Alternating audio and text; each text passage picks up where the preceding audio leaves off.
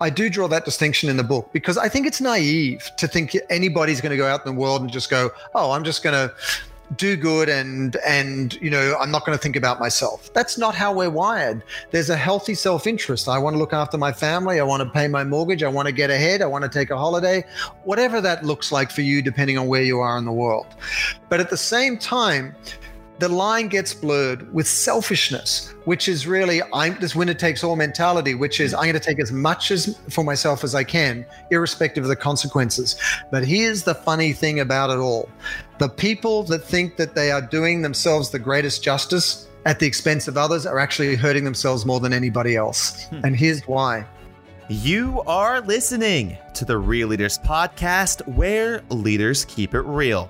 I'm your host, Kevin Edwards, and that was We First founder and best-selling author Simon Mainwaring, who helps us distinguish self-interest from selfishness. On the fifth episode of the Keep It Real series, Mainwaring argues that capitalism doesn't have to be a winners take all endgame. The role social media plays in influencing self interest, and that companies who empower the next generation will create more prosperity for all. So, without further ado, ladies and gentlemen, please give it up for the real Simon Mainwaring. Enjoy. Go, keep it real series number five and five, four, three, two, one. Simon Mainwaring, we're back. How we doing? I'm good, Kevin. How are you? I like that little chat box down there. It says "say something nice." I think we should all say something nice to all to each other all the time right now. There's enough negativity out there. There is, there is. It's much needed, much needed in today's day and age. Now, how are you doing specifically? Thanksgiving's coming up here. We're at the end of 2020. How are you feeling? I am feeling grateful, but like everyone, I think a little bit. I was saying earlier on to you, you know, life is like this metronome. It just keeps going backwards and forwards each day. We've pulled our life in completely. We're seeing almost nobody. It's kind of work and my wife, my kids are away. So, you know, we're just staying grateful, staying safe, and uh, just realizing that we're in this tough time, but there is another side to it for sure there's another side. There's always an upside. One of the upsides for me, Simon, has been being alone and staying quarantined with my own thoughts. Sometimes that's a good thing. Sometimes that's a bad thing. alone with my thoughts. my own thoughts. My sick. What's thoughts. your Saturday night plan? Well, I've, uh, scheduled. My thoughts and I are going to have an intense conversation. Yes. Exactly. Well, that's what I want to talk about today, Simon. See, I've, had, I've been alone. I've had a lot of time on my hands. And I just picked up the, well, not just picked up, I've been reading it the We First book written by you, mm-hmm. Simon Mainwaring. Now, first question is this. I know a, a lot of authors that write a book say 10 years ago, nine years ago, uh, when you write a book, you know, let's say a while back, have you had time to think and process and, you know, maybe I should have written that differently or maybe I was wrong or what are your thoughts on the book that you, you you've written so long ago? That's an interesting question I've never been asked. And for those who don't know, I wrote this book called We First: How Brands and Consumers Use Social Media to Build a Better World that came out in 2011. And so the focus very much was on this rising new you know constellation of platforms at the time there was like facebook and just twitter nothing else no snap no instagram no tiktok nothing crazy so you know it really was well what could we do with that and all I would say to your question is, you know, when I look back at it now, I the premise of the book was a new vision for capitalism, how we could do things better, because I started writing it just after the global economic meltdown. So, you know, I sort of shied away from going too deep in the bigger picture of business, although I did speak to that directly and really pushed in on, well, what can social media enable us to do? Because it seemed that it allowed us to have this dialogue between institutions and citizens, between brands and consumers what could we do? And, you know, in hindsight now, I might say that um, I probably would have leaned in a little bit more and explained a little bit more about the vision for capitalism implicit in the idea of we first. But there's only 300 pages in a book, 90,000 words. What do you do? So that's never been asked that before. Well, I just found it interesting because, you know, sometimes our thoughts and the knowledge that we have at this point in time does change with, you know, with experience. Sure now, Simon, your your background, and your experience has been in marketing. You've been studying people, why they make decisions for quite some time. So I found it very interesting when you start this book out, giving the example of Bob, your average typical consumer who makes mm-hmm. decisions for his own self-interest. Now, could you explain to our audience who's listening to this right now what you mean specifically by a me first mentality? Right. Well, you know, as I mentioned, the book was inspired by the fact that in 2008, you know, there was this big meltdown where we saw what happened on Wall Street affected Main Street. It affected our health, our hopes, our health, you know, our, our health care. And then it went from the US to, I think it was, you know, the Greece and, and Iceland and the Gulf states and all around the world. Huge mess, huge fallout. And I had never wanted to write a book. I'd never wanted to be an author. So, but I, I, I like many people, scratching my head, going, "What allowed this to happen?" And really, you know, when it comes to communication, you want to be able to distill any idea down to something in its essence, something that's very, very simple that everyone can relate to because that gives it scale and accessibility. And for me, it was boiling it down to the idea of me first, which is, you know, this profit for profit's sake mentality.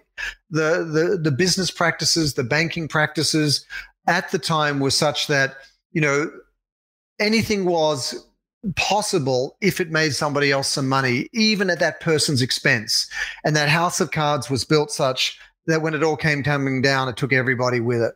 So, me first really means in any decision, in terms of your role at you know at work, in terms of the role your business plays, and in terms of the impact on other people's lives, you put yourself first largely at the cost of others, at the expense of others, and also the environment. So you're, you know, you're sort of damn the consequences. Winner takes all. I'm going to claw over the back of everyone. Uh, I, I like that that thought process of winner take all, and I've been thinking about this a lot. And the the the thing that comes to my mind when you think about capitalism is the game Monopoly.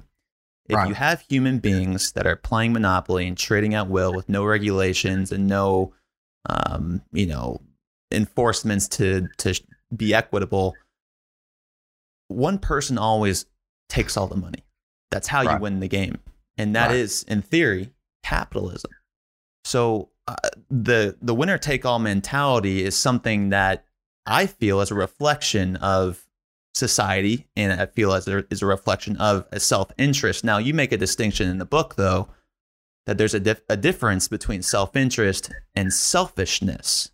Yeah, let me speak to that. I'm going to object to something, Kevin. Yeah, yeah object. When you said that capitalism really is about that winner takes all mentality, I don't think in its heart and its origins that capitalism is all about that. Mm. Yes, Milton Friedman, you know, has spoke long at length about, you know, the, the, number one responsibility of any company or its board is to the fiduciary duty to the shareholders. Give the shareholders as much money as you can and that makes everything else excusable. And obviously, that's being revisioned now by Larry Fink at BlackRock, the CEOs of the Business Roundtable, and more. And I actually do think that capitalism had a very different intent in the first place, which was, you know, to unlock opportunity, to leverage competitiveness, to you know lift prosperity for everybody. But I do think in the last several decades we've lost sight of that and we've become sort of so enamored at our ability to manipulate the system because people it's it's opaque. Other people can't see how it's working. You blind them with complex bank documents that are impenetrable so much so that you know people have been taken for a ride.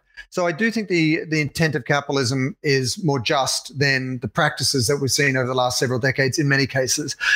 Notwithstanding that I do draw that distinction in the book because I think it's naive to think anybody's going to go out in the world and just go, "Oh, I'm just going to do good and and you know i'm not going to think about myself. That's not how we're wired. There's a healthy self-interest. I want to look after my family. I want to pay my mortgage. I want to get ahead. I want to take a holiday.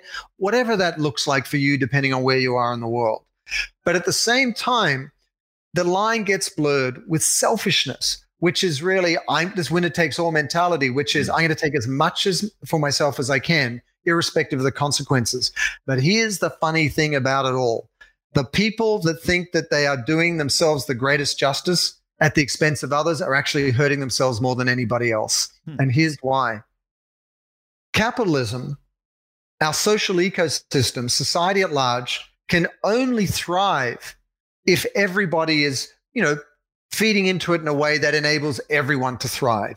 And what we're seeing right now is a breakdown of the capitalist ecosystem where the disparity of wealth is such and the way we're treating the planet is such that the system is breaking down. The same way in the natural ecosystem, we've treated it so poorly ocean plastics, ocean acidification, climate crisis, carbon, all these different things that the system is breaking down. And so here's the funny old thing about it, and this is the reason I write around write about we first, is that if you really want to be selfish in the sense of ensuring that you've got the most viable path for long-term sustained prosperity, you will not take profit at the cost of the integrity of the larger system itself. If the system breaks down, everybody suffers. If the system is strong and resilient, everybody can thrive. And I think we've overplayed our hand in the current practice of capitalism and the way that we've treated the planet, and then now the way we've treated each other, which is why you see all of these crazy things showing up in terms of disparity of wealth or the very, very necessary, you know, protests around Black Lives Matter and all the issues that fall out of that. So there's a healthy self interest, and those who think that they're getting ahead by being selfish are actually hurting themselves because they're eroding the integrity of the whole ecosystem that makes business and society possible. It's a great answer. And I just want to read an excerpt from your book. I, I really want to kind of tie this into the podcast, Simon, kind of bring in some book sure. excerpt, excerpts. And one of the quotes, uh, it's italicized, it says, The dilemma we face in today's world is that all competing self interests are increasingly selfish, turning the practice of capitalism into a clash of me first agendas, each seeking to fulfill only his, her, or its own needs. Right it's interesting. Bollocks. I think it's all bollocks. Who wrote that? Doesn't make any yeah, sense at all. no, exactly. The the point I want to make is this: is you know I, I don't think business owners wake up in the morning and say, "Hey, I want to destroy humanity. I want to right. destroy the environment." I think you know it's in coal and fossil fuels' best interest to provide as cheap energy as possible to people to thrive and make their own decisions and help them afford things and necessities. I think it's been like that for a long time. Now we get to this point in the 1960s where this environmental movement becomes this increasingly popular opinion of a collective interest. However, there's a big difference to me between collective interest and self interest. Whereas the collective, you're referring to companies in this sake almost as people themselves, when in reality, it's, it's much more interconnected and much more complex than that. Uh, whereas, right. you know, take like Carl Jung, you know, a psychologist uh, and philosopher who says, you know, uh, the growth of somebody comes from uh, what was the word? Uh, suppression and like fulfillment and potential. What was the word I, I wrote down here today? Uh, suffering and responsibility. Right. Why do humans make decisions? Why did you want to have this we first mentality? Well, you got that call from your father or your mother and said, Dad's dead, right? It's a suffering. Now you feel responsible. It's why I go to walk late last night to get coffee because I'm suffering because I need to get my coffee in the morning and I need to be responsible. Feeling potential, feeling fulfillment is the the ownership of responsibility. So right. how does one turn a a collect a a, a self-interested society into a collective self-interest around something such as climate change? Yeah, that's a big question. And let me back up for a second there because, you know, not everyone is on in the same position on the playing field. Those people in charge prior to the 60s and beyond the 60s, in charge of those large oil and gas companies and others, you know, have the benefit of perspective that not every one of us out in the world have. You know, someone walking around the street with a, uh, you know, uh, a retail job or something doesn't get the intel on the impact of those industries on the rest of the world and they're not as well informed perhaps especially you know when the, the, the internet wasn't as widely adopted as it is today and so I, I would call out those leaders of those captains of industry and say for a long time you've had a better perspective on the cost of a lot of the industries and practices you're doing. And you're actually finding that in all these class action lawsuits and so on, that they actually suppressed information. They paid off scientists to provide misinformation and so on. So, but all of that is to say, everyone out there for a long time, I think we're guilty of this false conceit where, oh, you know, it's not my problem or my little life can't really make a difference. But the fact is this we are all intimately connected and mutually, you know, codependent, whether we like it or not. My life affects your life. The choice, what, what product I buy affects somebody else. The c- products that a company makes affect everybody else. That knock on effect, that impact is now self evident to everybody because we're aware of climate, we're aware of plastics in the ocean. We have day after day this awareness that we're all complicit. And one of the things I object to about this very positive idea of stakeholder capitalism that everyone's talking about right now mm. is that in most cases it's it's it's expressed in terms of a company must be responsible to all stakeholders in society, not just the shareholder. Why do why do I find a problem with that? It's because it's not just that everyone should share in the benefits of capitalism, everyone should share in the responsibilities of capitalism. Like it doesn't matter how good a company CEO is going to be if consumers are still going to go and buy crap that pollutes the planet. Or it doesn't matter if consumers want something different, but there's you know the companies are doing the, the, same best you know the same practices that made the problem in the first place. We are all on the hook now. So just that's as context to answer your question, which is how do we create this big collect, collective shift in thinking and behavior? And there's a lot of thinking about this. The Harvard Kennedy School and lots of other professors there and have, have done a lot of kind of research into what motivates large scale shifts in consumer behavior and what is the role of a public narrative around a given issue, whether it's anti smoking, recycling, gun control to shift thinking and behavior. But to put it in sort of um, at its simplest, you know, there's the awareness issue. We need to be aware of the cost and consequence of what of the choices we're making so that we're all aware you know uh, you know covid has been an enormous reminder of that and then we need actually not to be sort of um, penalized or approached in a punitive sense you have to change but rather we need to be inspired you know by we need to be given agency to try that and then we need to be equipped to take action so awareness um, you know that inspiration and then, then equipping people to do it. And I think what you're seeing right now, especially with the younger demographics like millennials and Gen Z, they are coming to the world and saying, we're not even waiting for your equipment. We're not waiting for you, the uh, institution. We're not waiting for you for the, the brand to fix it. I've got $5,000. I've got a thousand friends. We're going to go out there and do something about it. And so we're seeing kind of an evolution in that as well. So it takes certain strategic kind of um, approaches to mobilize large numbers of people to shift what they're thinking and doing. But increasingly, you're seeing the younger generations take take responsibility for it themselves. How do you see the younger generations taking responsibility for themselves? Because I say a counter argument to that would be a lot of the the younger generations that I know are all on social media and they're all stating their own opinions. They're reflecting right. kind of what we talk about a lot, you know, we need to make better decisions. We can do this. However, if you look at the group, you know, the, the average of my friends, a lot of them can't take care of themselves. And, right. and there's there's something about that that is a little scary for me in that sense that, like you said, with social media, you skip a, a rock across the water. There's no really deep dive in factual evidence, and there's also no intention. There's no applicable drive uh, to make these fundamental changes as a collective.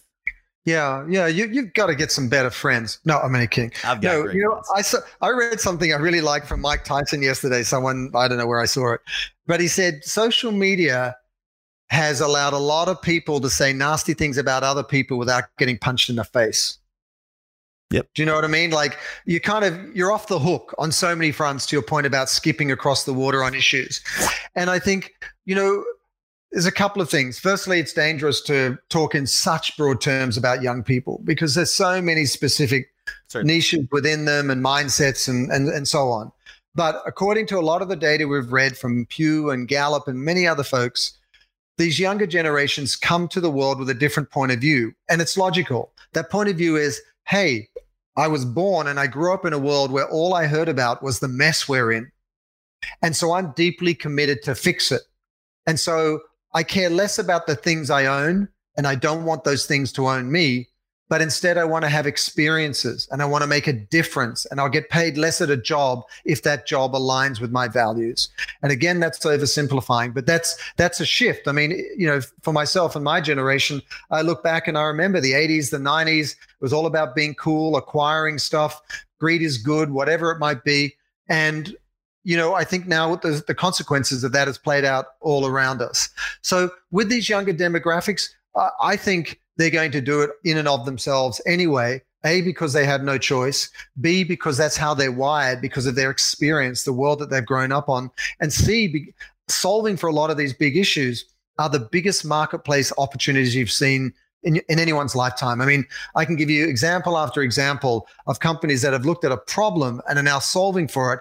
And it turns out to be a massive marketplace opportunity. For example, Tesla and Elon Musk, not so much a millennial, maybe three millennials, I don't know, Gen Z, three Gen Zs, whatever he is. But he looked and said, unsustainable transportation leads to an unsustainable planet. So he's going to take on the most in kind of inert, indentured sort of industry, like you know the auto industry with combustion engines, and got absolutely beaten up in the first few years. And sure, he's a character that does crazy things and so on, but now, even this week, even today, the value of Tesla going through the roof as it's looking at being listed on the Nasdaq or S and P, whatever it's going to be, and you know the whole industry has been turned on its head and are now competing to be EV alternative energy, you know, um, competitors. So all of that is to say, I think the younger generations are going to do it for those three reasons, and then they're going to solve for these issues at scale, and it's going to it's going to lead to very a lot of um, opportunities to generate wealth while solving for these great challenges. I, I think you know we've talked a lot about the younger generation, including them in the conversation. Yeah. Uh, one of the, and I bring up Carl Jung because uh, his theories were um, basically in tandem with uh, the movie The Lion King. Everyone's seen The Lion King, and Simba, you know, loses his father. He's he is um, disavowed by by Scar. He is sent to uh, hang out with Ramon, and uh, I forget the meerkat's name. And and through his upbringing, his childness, uh, the song Hakuna Matata comes on. You know, Hakuna no worries, Matata. Hakuna Matata right so no no worries right and so you're in this this stage of adolescence and I've heard it time and time again. Business owners come on the show and they didn't have that point of reflection until something, what's the word yeah. I used again? Suffering yeah. happened. Yep. And then this happens and you have to take responsibility. So I think we will see a lot more responsibility. However, it comes from this, though. This is the question here. Yeah. Is it an envi- is it an environmental pressure or is it social pressure? And mm-hmm. I think there's you could argue for both, but I would argue with the Lion King story, it's not until the, the female lion comes back does Simba actually change his ways. It's the social pressure. You can't take care of me. You're living in this adolescent world. Now you need to grow up and become a male, you know, uh, lion. So, Simon, yeah. the question to you is, uh, what, how do environmental and social factors play in the role of self interest and selfishness? Yeah, I, I, think it's a good question. You know, I had the same experience. I was a self-important, self-focused ad guy who, you know, got the end of a successful career unfulfilled, wondering what the hell's going on. And then I had the passing of my father and so on to really wake me up. If it wasn't for that, I wouldn't have woken up. So that I don't get a medal for doing work in and around this area with We First, my company now. I really I had to be slapped in the side of the head to to get there. Mm. For young people, I think they're predisposed that way because I mean, all the information that we get now. Imagine being a young person today where every single day we get this daily diet of information. I can't even find my phone. My goodness, look at me, go, go me with no phone. Like every single day, these darn things are just pouring into their eyeballs like goblets, you know, filling them up with information, including what with the challenges around climate and everything else. And then it's being p- shared peer to peer through all these social platforms. So all of that is to say that it's unavoidable. They are so intimately aware of the challenges we face. In fact, I think it was Peter Diamandis who wrote the book Abundance said, you know, the world isn't getting worse. Our awareness of the trouble we're in is getting better. Mm. And that's what these young people have had. Mm. And then in a more tactical way, on a day to day basis, you know, they are witnessing bushfires in California and Australia. They're witnessing hurricanes and tornadoes elsewhere in the country. They're seeing floods in Venice. They're seeing the tangible um, evidence of climate crisis amongst others in their lifetime, not from the position of someone who's 50 or 60 or 70 looking back, but someone who's 10, 15, 20, 25 looking forward saying, what does this mean for my future? And so what is in their best self-interest is not to gorge themselves on trying to get a car or a ski lodge. It's to save the planet, which enables them to even have a viable future. And the meaning of that transcends the meaning of some silly little object that generations before them have overpriced. And instead, they're sort of seeing value in these issues. So you look at this year alone, above and beyond climate crisis, COVID has taught us how precious life is. I've had some friends this week who I care very much about um, contract COVID and being mm. very, very ill. And my wife and I talk about it and go, damn, life is fragile. Like, and I think everyone's had the conversation where, man, after this, assuming there's an after this, we're all just going to go out and have experiences and stuff. And I just, I just care about my friends and I just want to be with my family. Um, and this, so these younger kids, then they have Black Lives Matter, and they're like, this is not okay. It is tearing down our country, the very fabric of what we care about and our values. So just think of the diet of information they have. Look at the circumstances around them. Look at the immediacy of COVID and Black Lives Matter. And these social and environmental issues are tasking them directly to solve for it. And in terms of how they force rank what they prioritize in their life, getting a accounting job at the big four or a big car is well below enabling a future for themselves and their family. So that's why I think they care. There's no doubt about that. And I think what I took away from that too is what environmental visualizations multiplied by social pressures does create that change on a social platform. Yeah.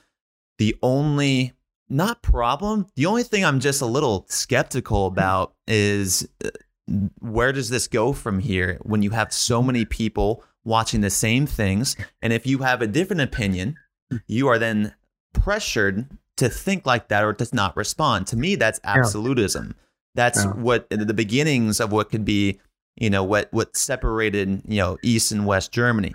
Um, yeah. You know, it's it's it's the, the it could potentially be seen as a left leaning or progressive or Marxist approach when you have so many people being pressured to react the same way and to determine right versus wrong. How do you react to that?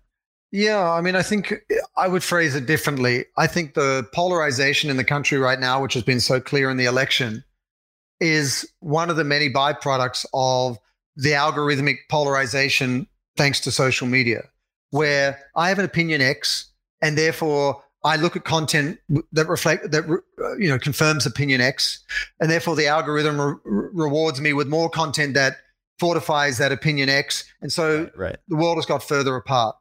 And you know, people have been so vitriolic towards each other on both sides of you know the political spectrum this year. But I look at it and just go, everybody is just acting on the strength of the information they've been given. Mm. And that infina- information is night and day depending on where you live, what information you've sourced, and so on and so on, many factors.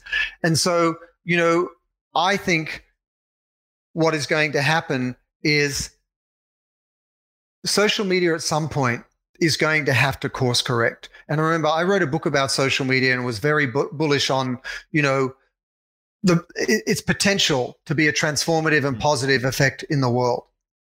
But I think it's unsustainable to do something that either compromises an individual's life or the well-being of the collective indefinitely, irrespective of how much money is being made or how much lobbyists are being paid in the back room. I think at some point there is a course correction that goes on, whether it takes the form of people just digitally detoxing. Hmm whether it's the sort of atrophy of a certain channel that just doesn't feel good anymore. You've heard that a lot around Facebook where it just makes me feel worse, not better. You know, whether it's the rise of an alternative platform that allows you to feel better and is a little bit more positive. And also, I think there's something fundamental to human nature. And I don't mean to sound naive, but I do believe that within human nature, we are innately positive we do want be- you know the best for each other. We have a profound connection to nature, irrespective of how much time we spend in it or not. And I think our survival instincts will kick in, and eventually we will move away from those things that are not serving us in a positive way. We will just unconsciously move away. And people have probably heard during the election, oh my God, I can't watch the news anymore. It just makes me sad or sick or mad. Absolutely. And then you hear it from someone else, you hear it from someone else, and then someone says, "Oh yeah, I'm not watching the news anymore. I'm digital detoxing, or whatever it is." And yeah, so am I. So am I. These are those dynamics playing out on a smaller level, but I think on a larger scale. And the reason, you know, you see folks at Twitter, the CEOs of Twitter and um, Facebook, up on the hill getting interrogated by the Senate and so on right now because of their monopoly on mind share of people, is that they're trying to wake them up to the responsibility they have in and around this issue.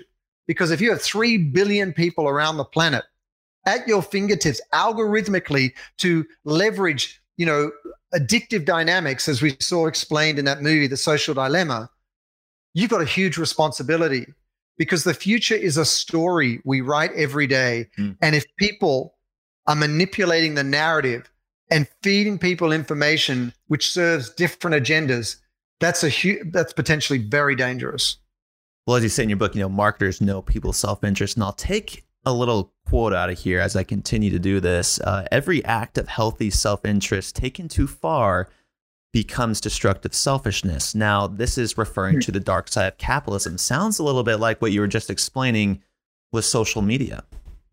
Yeah, it is true. I mean, you look at the excesses of social media where, you know, I think in the early days, we all wanted to connect with our friends. And then we wanted to show the sonogram of our baby. Exactly. And then we wanted to show us partying, wow, you know, beer bottle, whatever. And then we're like, oh no, our employers are looking at Facebook. And then we're all like, oh, how are you? hear us at the you know the the, the bridal shower. Do, do, you know what I mean? We kind of had to oh, manage and message, and the privacy issue crept backwards and forwards with disingenuous statements about what's going to be protected and what's not, and and all of those issues that are very public and in discussion um, right now. But I think you know, I, I think we have to take responsibility for it. And I know that's not easy because at the end of the film, The Social Dilemma, mm. you saw the the folks who are actually building the algorithms that made it so addictive say to us, you've got to step away. And they said, you know, the titans of industry in Silicon Valley do not let their kids have these technologies and social media because it's not good for them. So we can't abdicate our own responsibility. We've got to step away from them themselves. And unfortunately, one of the downsides of COVID is we have, like, our whole lives have been funneled into screens. And so now we're looking at the real world through the lens of this focused screen. It's almost like we had the cinema screen then we had the flat screen TV. Now we've got the smartphone, which is in our pocket. And they've kind of said, we're going to take your attention and just focus it in here. Mm. And now, if you look at the number of hours people spend looking at screens each day, a third, if not half of their lives is experienced, perceived, informed through the lens of a, of a three by four inch screen. It's astonishing. Right. So I think, you know, we've got a lot to answer for. And I think, you know, um, I think humanity, you know, in a larger sense, and that's not to say that everyone has equal access to these tools, really needs to remember what it's forgot, which is, is you know, it's the original FaceTime. We get to see each other.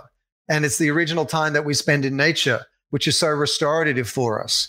And just one thing about capitalism um, that you mentioned, you know, uh, in excess, it becomes, you know, dangerous. There's this self-interest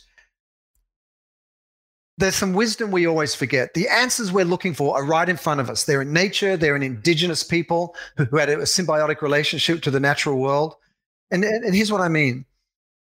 If you read a bit about what the way that Aboriginal people, Native Americans, Eskimos, indigenous people all around the world, how they framed their relationship to each other and the world, it really was codependent. It was symbiotic. Mm. And so, you know, in the Amazon, um, the tribes would speak of how if somebody took more than they needed, they were considered mad because the way that the system worked was on the idea of sufficiency. I take what's sufficient for me, for our community, and give back to nature in equally compelling ways. Mm. But anything more than sufficiency atrophies the entire system it breaks down the ecosystem on which everyone depends. So somebody who would take more than they needed was considered mentally ill. So to a large extent, all of us are absolutely bonkers. Right.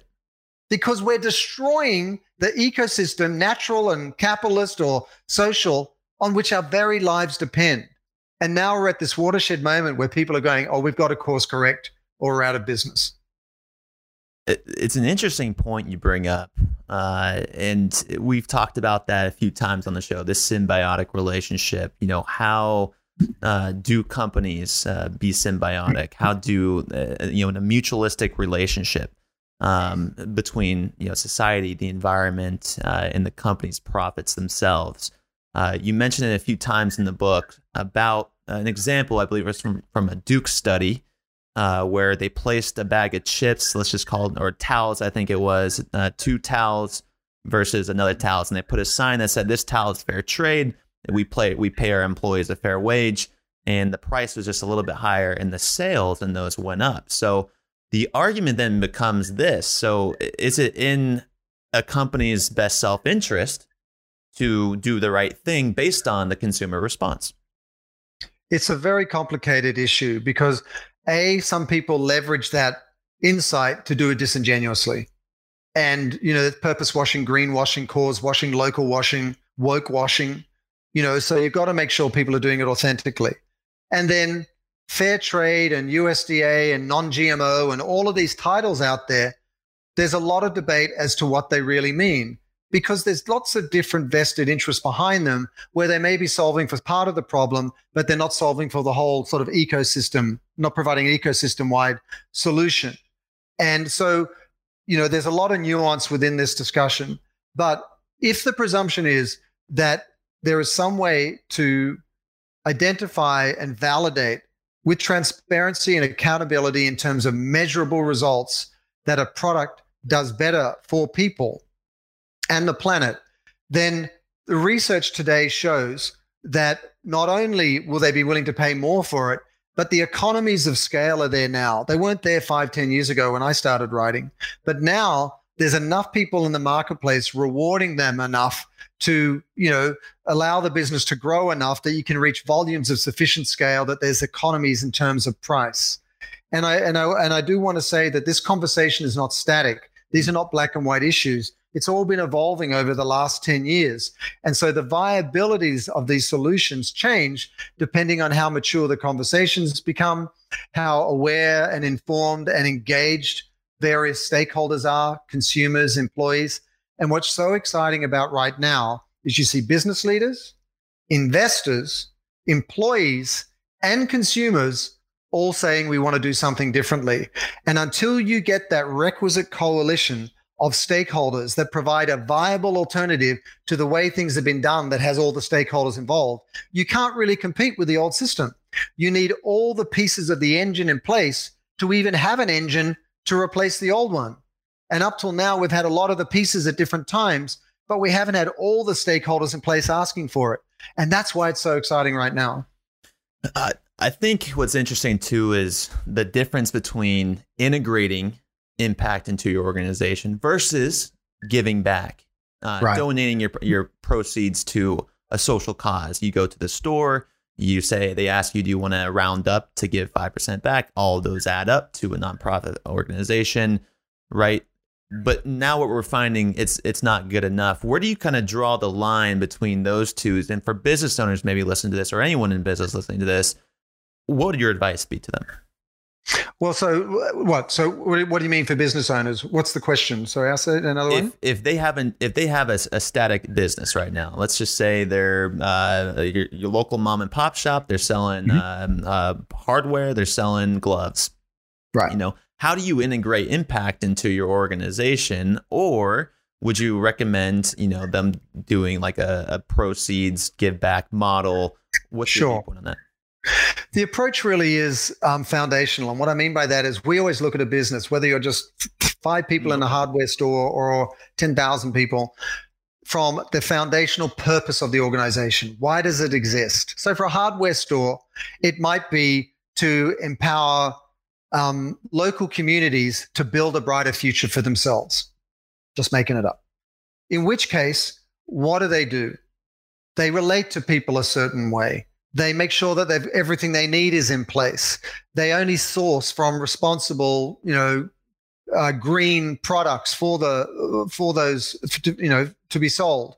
So it goes to their core business, the stuff of what they do. It's not the good programs they do off to the side. It's supply chain, Mm. It's how they treat their employees, it's the products they sell, it's how they treat their customers, all that stuff.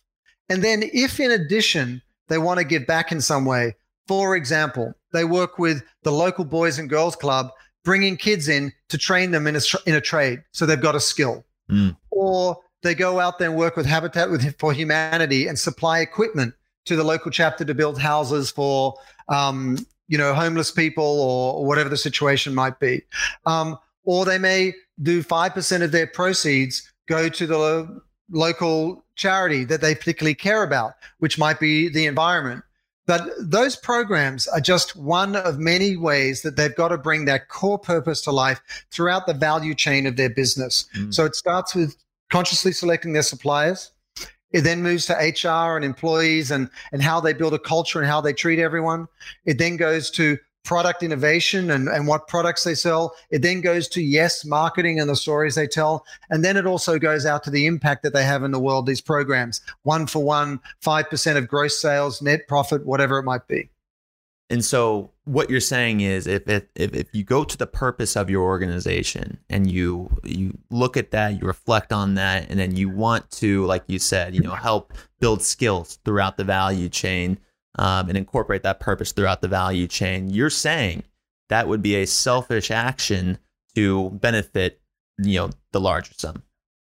Um, no, I think it would be healthy self-interest. Healthy I think self-interest. that you want to grow your business right. and make as much money as you can, so that you can open another hardware store and then open four and five and then have a national chain without ever losing sight that your core purpose is to equip local communities to build a better future for themselves. Got it. Well put. Uh, now, Simon, I'll wrap this up. Uh, one of my, my favorite quotes is uh, at the end, you know, to make capitalism work again, we need to update our understanding of self-interest as I just, you know, messed up on self-interest versus self, uh, selfishness. No To make capitalism work again, we need to update our understanding of self-interest to fit the world we live in. Uh, we're a giant. We're in a giant car heading toward a brick wall, and everyone's arguing over where they're going to sit. Closing words, closing remarks. What do we have to do? Giving me PTSD about writing this all that years ago. I was like, oh, flashbacks. But you know what's really interesting, and it was nice. You know, the book was a New York Times bestseller and voted best marketing book of the year by Strategy and Business. And they said this thing. The opening line of their sort of assessment was, "We First is that rare marketing book that's as visionary as it is prescient." And you know, just through good luck or, you know, whatever, uh, you know, a lot of the things in the book have come to pass and continue to do so. And I think that analogy or that metaphor is still true. We are in a car heading towards a cliff and we are arguing about where to where to sit. And that's not my metaphor. I've heard it used by other people before. We are arguing where to sit when if you really look at the issues that we're trying to solve for they they don't care. Covid doesn't care about your job, where you wanted to go on holiday, whether you're going to see your family or not on Thanksgiving. The climate is equally dispassionate about whether it's going to visit bushfires on your region. So, whether we like it or not, we have to wake up together at scale with urgency if we are going to solve for these issues. And currently, we're not doing that. I didn't answer your question, though. What was your question? Well, just, you know, uh, in order to, yeah, you said it's you need to update our understanding of self-interest to fit the world we live in now. You know, what what would be your closing remarks to have people rethink their their way of self-interest? You know, I think if we can embrace the idea that our personal self-interest is best served by protecting and nurturing the integrity of the whole. If we're the parts, if we make sure the sum is working, then that's how we best serve our self interest. Because capitalism is the most successful economic model in human history, and it has transformed the lives of so many people. And people are better off today than they ever have been if you actually look at the statistics, despite all the suffering. But it's not being fairly or evenly shared, the prosperity of that. And that's having huge consequences, which lead to civil unrest and Black Lives Matter protests and all these other things around us. In which case, if we want a life in which everyone can earn a, a good living, that there is a thriving middle class for business to sell to, in which you know we have a sustainable future to look forward to, then we need to look at our self-interest in the context of the well-being of the whole, not just ourselves. And I think a lot of us are at the point of awareness, but I don't think enough of us have changed our behaviors. For example, I gave up having a car two and a half years ago in LA. I don't have a car. That's not easy and it's not convenient, but it's great. You know, and if I get stuck somewhere, I'll try and request a, an electric vehicle, an, an Uber or a Lyft or something like that. But, you know, I, I, I just, I think we have to make conscious choices because we realize what's important if we are genuinely committed to the well being of ourselves as a function of the well being of all. That mm. would be what I might share. Higher conscious uh, trumps selfishness, I would say, maybe. Yeah, I just, I just think we we all know this. There's no rocket science here. We're all connected. Mm. You know, at a heart level, at a head level in our lives, and we're connected to the planet. You know, if we dump something in the ocean in the ocean or a river, that spoils it for everybody, not just ourselves and not just the animals, you know. So I think we're not really learning something new. I do think we're remembering what we forgot, mm. Mm. which is that we are deeply codependent. We are intimately connected. And currently, these forces are being used to work against us against us if i hurt the system it hurts others and the connectivity the interconnectedness of the system means that negative impact compounds but equally we can turn that on its head and say if i take a regenerative approach and restore this and renew that, that will have a positive effect, leveraging those so, same connections, those same those same dynamics. So let's just embrace our connectivity and sort of retool it in a positive sense. And I think we'll be surprised how much we can achieve, how quickly, because of that compounding effect, and also because nature is extraordinary. I know that sounds trite, but the, its capacity for abundance, which we've seen during COVID when we stopped flying and we got off the road, how fish repopulated rivers, how the skies were clearer, how animals came back into different areas. Nature is irrepressibly abundant, and we give it if we give it half a chance, it will work with us to actually solve for these issues we face. Well, I don't think we will ever forget how inspiring and, and, knowledgeable you are on this topic. And we appreciate you coming back for number five of the Keep It Real series. Number five. And that's Simon Mainwaring, the author of We First uh, How Brands and Consumers Use Social Media to Build a Better World. Simon, had a pleasure speaking with you today, my friend. Thanks, Kevin. Thanks so much. Thanks, everyone, for listening.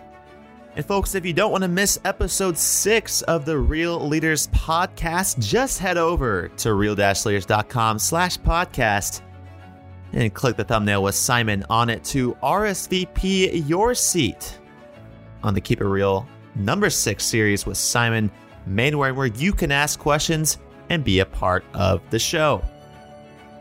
Also, folks, if you haven't yet already subscribed to this channel, please do so so you are notified of more inspiring interviews with leaders like Simon. And if you already are, thank you so much. And please, I'd love it if you could leave a review because I read all of them and it really helps the show improve and helps us understand what you all like about the guests that come on. That's it for me. Thanks for being a real leader and stay tuned for the next episode.